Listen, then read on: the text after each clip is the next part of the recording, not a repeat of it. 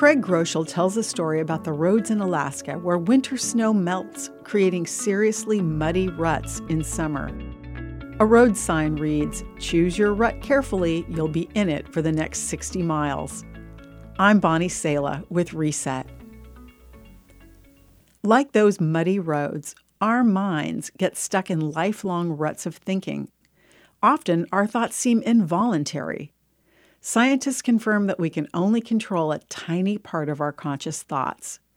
Lies we believe about ourselves, anxious thoughts, prideful thoughts, lustful thoughts, all roll around in our heads.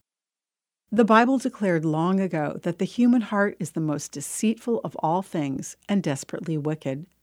And Jesus said, For whatever is in your heart determines what you say. But that doesn't mean we're stuck with our wicked hearts in the muddy ruts of our minds. God is all about creating clean, redeemed hearts and renewed minds.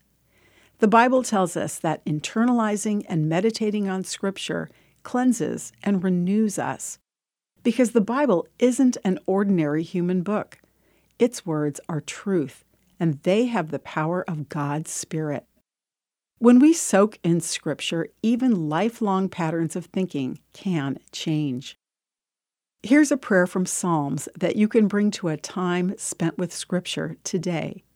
Create in me a clean heart, O God, and renew a right spirit within me. I'm Bonnie Sala with Reset.